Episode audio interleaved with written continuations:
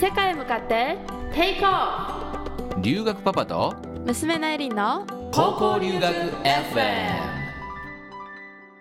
Hello everyone 留学パパです。Hello everyone 娘のエリンです。はいいよいよ第1回目の留学パパ FM がスタートしましたけれどもね。えー、とエリンさんどうですか？緊張感は少しは和らいでますか？そうですね。あの最初のやつよりはあのだいぶ練習とかも繰り返しているので緊張感は減ったかなと思います。はいね。新しい年の幕開けにこういった新しい企画をするっていうのはどんな気分ですか、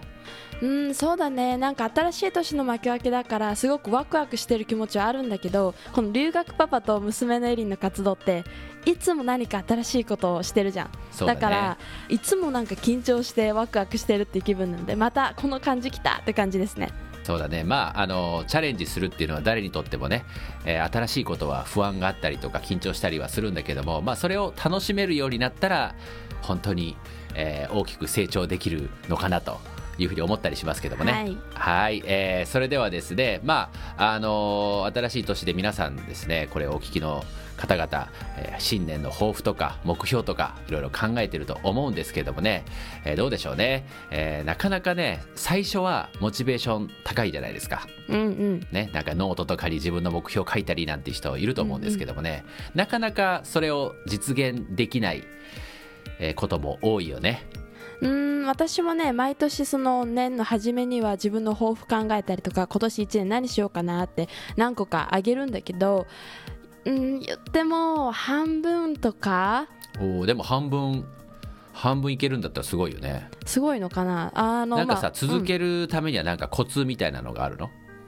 ーんあんまコツってはないけどこう自分が何をしたいのかとかどんなことこれをやったらどんなことが自分で得られるかっていうのを先を考えてやれば続けられるけどそういうのを考えなかったプランとかは全然あのできない。例えばさあの、まあ、ダイエットしたいとか思うじゃん。やっぱり女の子のね。思春期だからさ。だからこんな感じになりたいみたいなモデルさんとかその芸能人の方とか目標が見えてたらすごくそれに向かって走れるけどそれがないと私何のためにダイエットしてるんだとかどこに向かってるんだって感じで自分を失っちゃうからあー今日運動するのやめようとかねやる気出なくなったりすそうだねるやっぱりさ感情でさ動くっていうのは最初の取っかかりとしてはいいんだよね。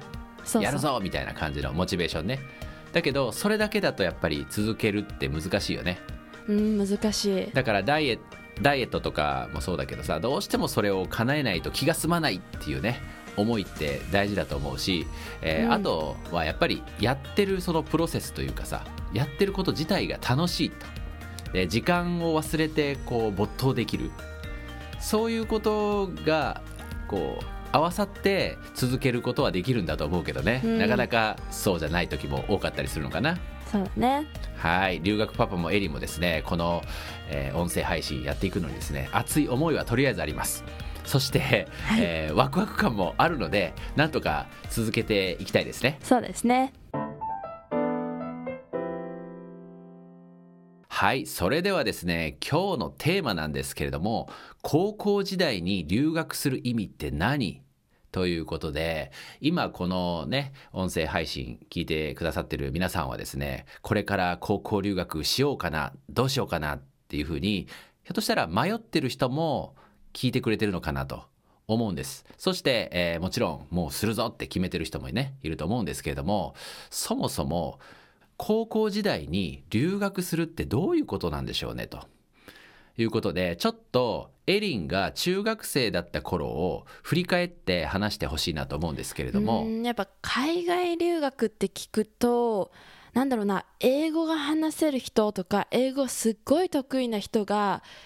高校じゃなくて大学時代に留学するイメージ。うんやっぱり中学生レベルくらいしかない英語力だからその高校時代に海外の高校卒業するっていうのはすごくなんか大きな決断というかすっごくハードルが高いものに感じるかな。なるほどやっぱ高校時代っていうのは海外のこと何も知らないからまずはちょっと海外について知りたいなとか海外に行ってみたいなくらいの興味で短期間の留学だったり交換留学をしたいっていう人が多い気がする。うん、あの短期の留学まあ数週間とか、まあ、せいぜい1年以内とかありますけども、短期だと割とハードルは低いのかな？そうだね。なんか失敗するというよりかなんか3週間だからその自分に合わなくてもすぐ帰ってこれるっていうなんだろうな安心感があるのかな。なるほどね。でもそれが現地の高校を卒業するとかになるとエリンは実際どうだった？その中学生の頃うん、正直に言うと自分が海外の高校を卒業するなんて思ってもなかった。そんなできるとも思わなかった。まああの選択肢になかったよね。うん。全然頭にはなかったね。エリン自身のイメージはどうだったの？その海外の、まあ、海外留学するっていうこと。を私自身は留学パパが大学時代にあのアメリカ留学してたからまあできたらアメリカかまあ大学ぐらいであの留学できたらいいなみたいな感じで思ってたかな。でも高校時代では英語力本当にないしいやーまあてか視野にも入れてなかった、うんだって、うん。あの中1の頃とかさエリンはね英語なんてなんでいるの、うん。みたいな感じだったよね。そうそうそう。もうなんかね小学生ぐらいからその英語のレッスン英会話みたいにやってたんだけどもうその頃からなんでその英語を使わなくても生きていける日本で英語なんて学ばなきゃいけないの？もう本当勉強まあ英語の勉強大嫌いだった。そうだよね。まあエリンがあまりにも英語嫌いというか、えー海外のことに対して無知無関心だったのでこれはちょっとまずいなということで初めて海外旅行したのが実は中1の冬休みだったんだよね。そうそう。あのまあ中1の時にね家族で年末ぐらいだったかな。12月後半ぐらいから、えーアメリカのねサンフランシスコに旅行に行きました。あのこの時初めてその気づいたというか見たのが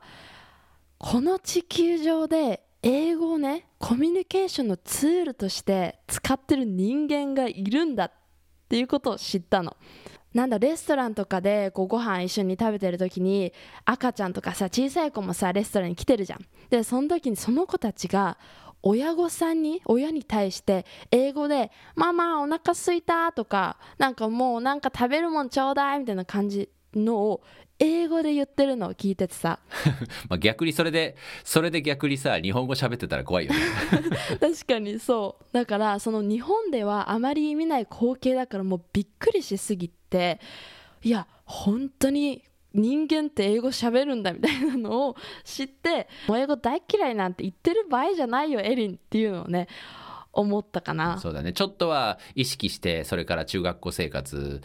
で英語を学ぶようになったのかな？そうだね。まあ中学校の英語はまあちゃんとやろうと思って評定ちゃんと5取れるように毎回毎回あのテスト前勉強とかはしてたんだけど別になんかすごい英語は大好きとかではなかった。うんそうだよね。そんなエリンがさまあ中学校もね後半になって受験を考える意識する時期になった時にいきなりさもともと英語嫌いがたまたまアメリカに行ったからという理由で高校留学という決断にはならないよねその辺どうしてさ留学をしようっていう話になったのかな？あのね、これはそのアメリカ旅行後ぐらいからあの、まあ、留学パパもさママも大学時代に海外留学してたっていうことを、まあ、意識し始めててで私もまあ大学で留学してみようと、まあ、なんとなく留学について考え始めてたの。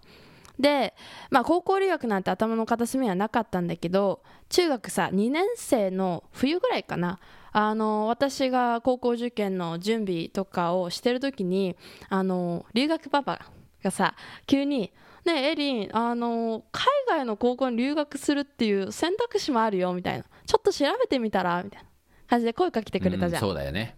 そうだよね。そういうことがあったよね。そう。でその時に、まああのー中2の終わりの春休みにハワイ旅行にまた行くからあのその時までにどうしたどうしたいか自分で調べながら考えてみてみたいな感じで、あのー振ってくれてそこから YouTube とかあのインターネットでな高校留学って検索して調べてたりした。まあ留学をするっていう決断をしたのは自分だよね。別にパパはさ確かにそういう選択肢もあるよと考えてみたらとは言ったけど高校留学しなさいとかそんな話は一切してないよね。うん、そんな話は全く、うん、してなくて私ももう高校留学について何も知らなかったけどやっぱ YouTube とか見てる間になんか海外の高校でなんか勉強してみたいなみたいな世界中に友達作れたら楽しいだろうなみたいな憧れがあってあのその時はまだ決断してなかったんだけどあの決断したのはそのハワイのね旅行の時です。ああそうなんだね。あの何があったか皆さんにちょっと紹介してくれる。なぜエリンは高校留学を決断したのか。その決め手は？えーこれはですね実はそのハワイに到着した時は高校留学したいかどうかは自分の中で曖昧だったんだけど私のね意思をその決定づける出来事がハワイ旅行中に、えー起きました。あのたまたまですね留学パパの関係で高校留学と大学留学をアメリカで経験した2人の、えー方に出会いました。であのその人たちにさ、えー高校留学と大学留学に、まあ、どっちかで行こうと思ってるんだけどどっちにしようかあの迷ってるんですよねって。で、えー、と経験者としてどっちがいいと思いますかみたいな感じで、えー質問をしました。で彼らがね即答で「エリンちゃんあの高校から留学できるならもう絶対絶対高校留学した方がいい」でえどういうことです？みたいな。ですると彼らはうんあのね若ければ若いほど脳みそも柔らかくてその吸収率すごいいいんだよね。で英語の向上だってその現地で学ぶことも日本の高校に行ってから大学留学する場合とではもう全然もう大きな違いがあるよと。確かにこれを聞いてるとただインターネットで言ってるみたいな感じで同じような内容なんだけどその時の私はあ留学しようと。絶対もう高校留学だ。なんか急に思っちゃって。でその日の夜に留学パパママ私に高校留学させてくださいってねあのお話をさせてもらいました、なぜかあなたはその時泣いてたよね。あれなんで泣いてたんだろうか。いまだに分かんないんだけど。それ喋っちゃう？それ喋っちゃう？のそれは言わないとダメでしょう。なんかあったんでしょ？その時の思いが。きわなんかこう感極まる何かが、うん、なんか自分で高校留学行かせてくださいとは言ったもののえちょっと待って。高校時代全部もう海外で過ごして日本ではこの家族と時間過ごせないの？みたいな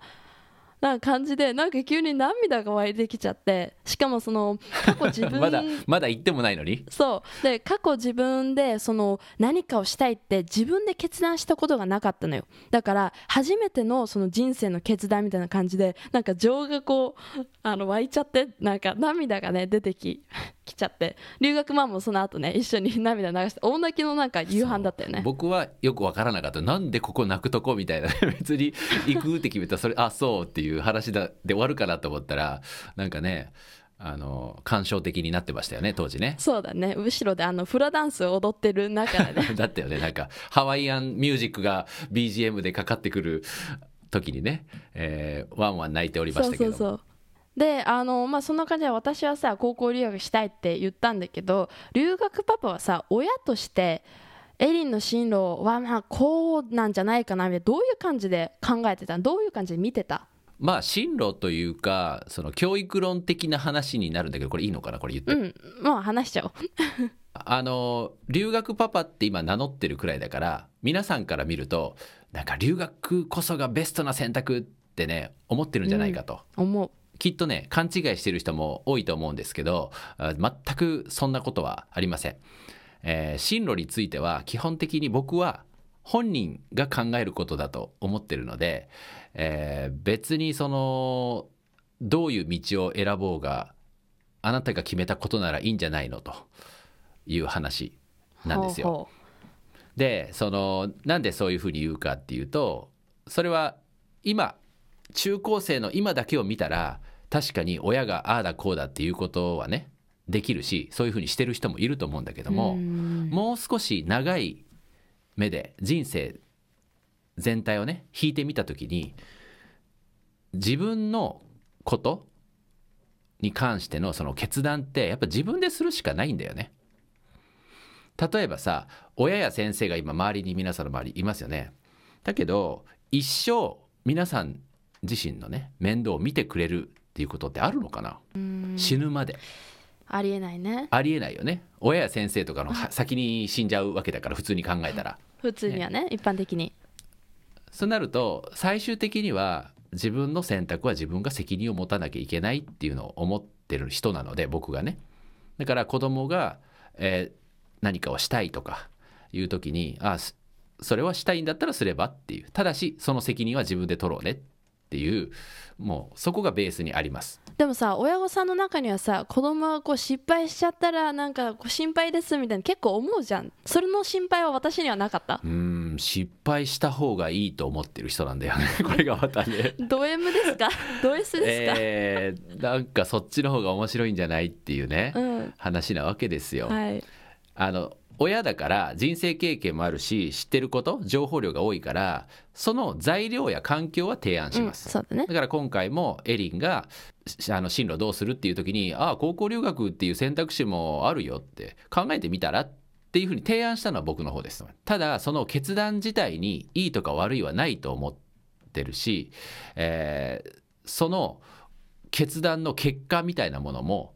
どうでもいいと思ってるんです。失敗も全然したらいいっていうふうに思ってるんですね。で大事なのはどんな結果であったとしてもこれ動画でもたくさん言いましたけどもそれまでのプロセスとか努力に対して自分自身が納得してるかどうかが大事。納得できるのか。だからダメだったらやり直したらいいと思ってるんですよね。なんか受験でも失敗したら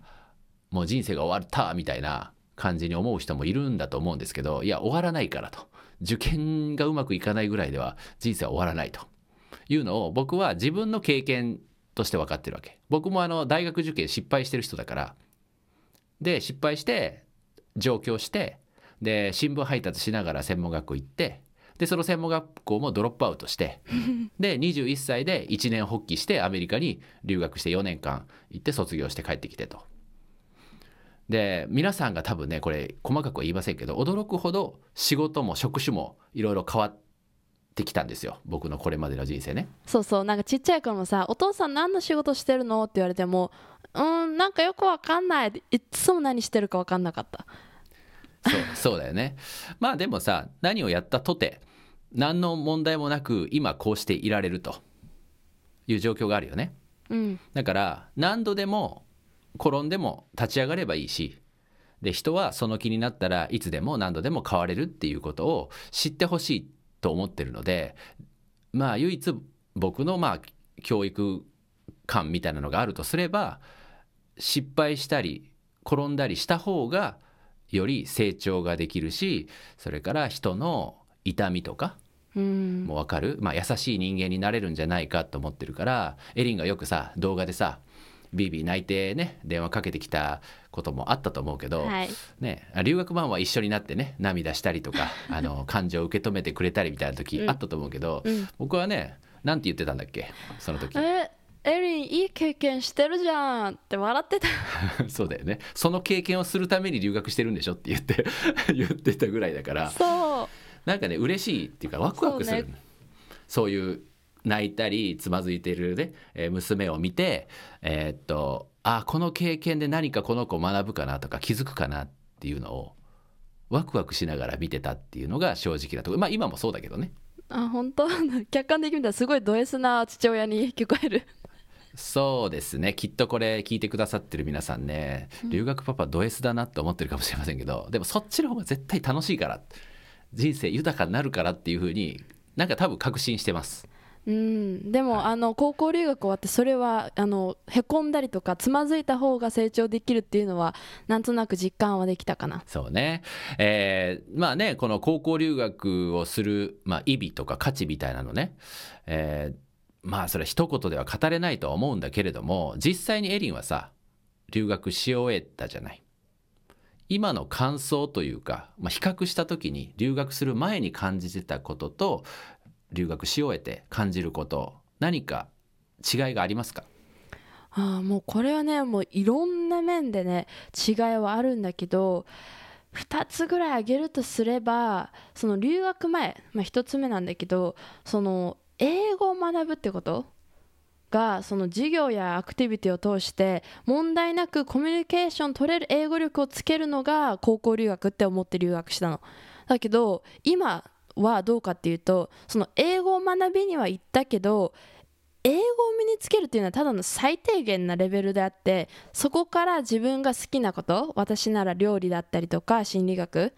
まあ、あとは自分が知らないことそのワードやエクセルの資格取ったりとかそのビジネスの授業を取ったりとかをそういうことをしながら英語で何かを学んでいくっていう力をつけるのが留学なんじゃないかなと。だからその留学前は日本語だけしかその情報源その情報を得る場所がなかったけど今はその英語と日本語っていう2つのパターンがあるからすごいなんだろう視野が広がったっていうのは、うん、あるかな。なるほどね。もう一つはどうなんだろう？でもう一つはその世界中に友達を作るっていうことがどういうことか。あのその留学前はねあの世界中に友達を作るために留学行くんだっって思ってたんだけど留学後はその世界中の人たちと出会うことでその自分の知らない価値観考え方に触れて自己表現する力がをつけれるのが留学なんじゃないかなって今思うの。その例えばあのすごく日本でもいろいろ有名ではあるけどその LGBTQ その性別の話だったりとかあと家族の形なんだろうレズビアン同士でねあの結婚してたりする人とかにも出会ったんだけど、まあ、恋愛観の違いとかその政府の活動に対する意見とかそういうことを海外の高校生が考えてるの。でそういうのを聞いたりとかあのしてる中でなんだろうこう物事の受け止め方人それぞれだし彼らはそれを受け止めて自分の意見をちゃんと自己主張してる。表現できる力を持ってるっていうことを知ったから自分もその人と違うことを恐れてたけどあの人がどう思うかより自分がどうしたいかどう考えるかっていうのが大事だからなんだろうな世界中の人と友達になることってすごい素敵なことなんだなっていうことは学んだかななるほどね。かなりこう留学前にはさエリンがそんなこと口にも出してなかったようなね 話ですけど今こう聞いてるとねあいろんな経験したんだなと学んだんだなと。本当？いうことを感じますよ。はい。あの、はい、まあこれね皆さんねそれが全てではない。今エリンが言ったことが全てではないし正解ではないです、うん、皆さんが留学をするとまた違った経験もするだろうし、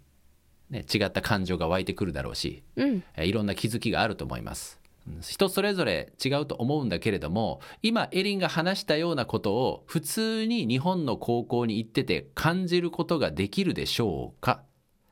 と質問した時におそらく難しいと思います。うん、あの学校の教科書にそんなことは書いてないから。うん、書いてない教科書にこういう今エリンが喋ったようなことは書いてないし書かれてたとしてもそれピンとこないよねみんなね、うん、確かに来なかったね。うん。こういう新しい気づきや発見のために留学するっていうのは長い長い人生で考えると相当大きなことだと思います、うん、じゃあ最後にねエリンね、うん、高校留学って選択肢の一つにすべきかどうかっ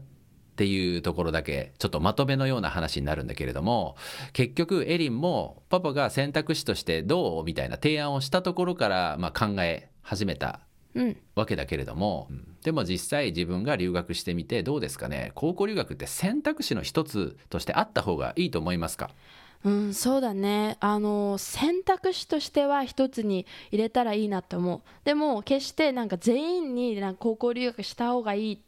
とは言わないかな。まあ、なぜかっていうとやっぱり私の場合はあの自分を変えたいなとか自分を成長させたいなと思ったからその高校留学をね選んだのね。だから例えばその日本の高校でもいいなとか日本の高校がいいなって思う人にとってはうん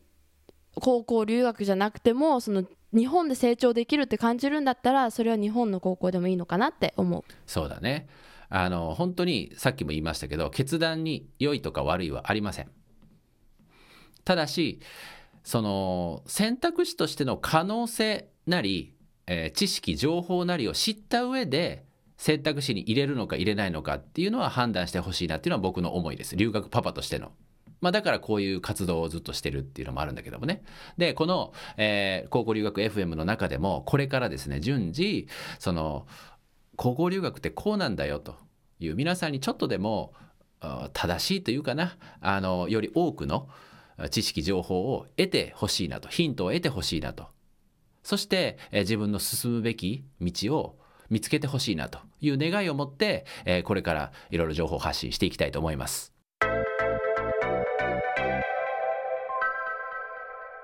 はいということで今回第1回目の高校留学 FM でしたけれどもねテーマが高校時代に留学する意味って何ということで、かなり熱いトークになりましたね第1回目から。そうだね。なんか熱いトークしちゃったから。結構喋ったよね。盛り上がってきそう。うん。あのずっと収録で30分ぐらい一緒に座っててあのお尻が痛いです。そうだよね。どうでもいいけど。あの今ですねこれ日本時間はもう夕方なんですけどね。カナダは今何時何時なんだろう、えっ、とね11時半夜の11時半になります、夜の11時半にねこんな熱いトークを収録しているというだいぶこれ変わった親子だねやっぱり。あやっぱ普通しないのかな？私にとってはさこれが結構普通の親子の形なんだけど他の子からするといやーこれはちょっとだいぶ変だね。変だね。もう変態級だね これねねえ、うん。まあでもねあのこんな感じで、えー普段の動画とかあとブログとかとは違う形で、まあ、同じことも言ってるけれども皆さんの耳元にですね届ける、えーあのメッセージをですねうん。そう眠りに深い眠りについてもらえるよはい、うにね、ささやくように、えーっと まあ楽しく真面目に。いや多分このラジオではね眠りにはつけない。内容がちょっと深すぎて。深すぎてみんな起きちゃう。て眠くなるんです。あ逆に？ああなるほど。あーまた留学パパエリちゃん語り出したなみたいな。飽きないでくださいね皆さん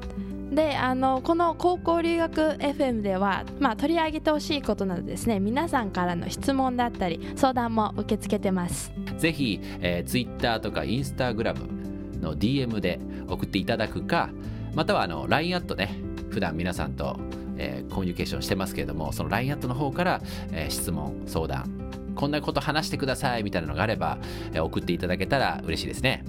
はいそれでは次回の高校留学 FM も楽しみにしててくださいね。See you next time